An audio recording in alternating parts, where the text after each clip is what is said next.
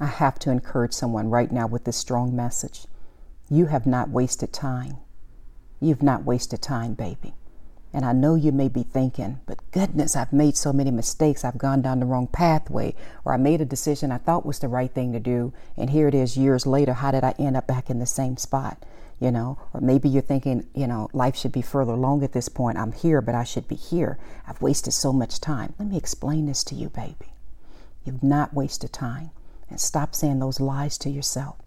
You're growing, you're learning, and every experience you've been through Every tear, every mistake, every victory, every hardship, everything that's happened, all of it is working together for this next level God is about to take you to.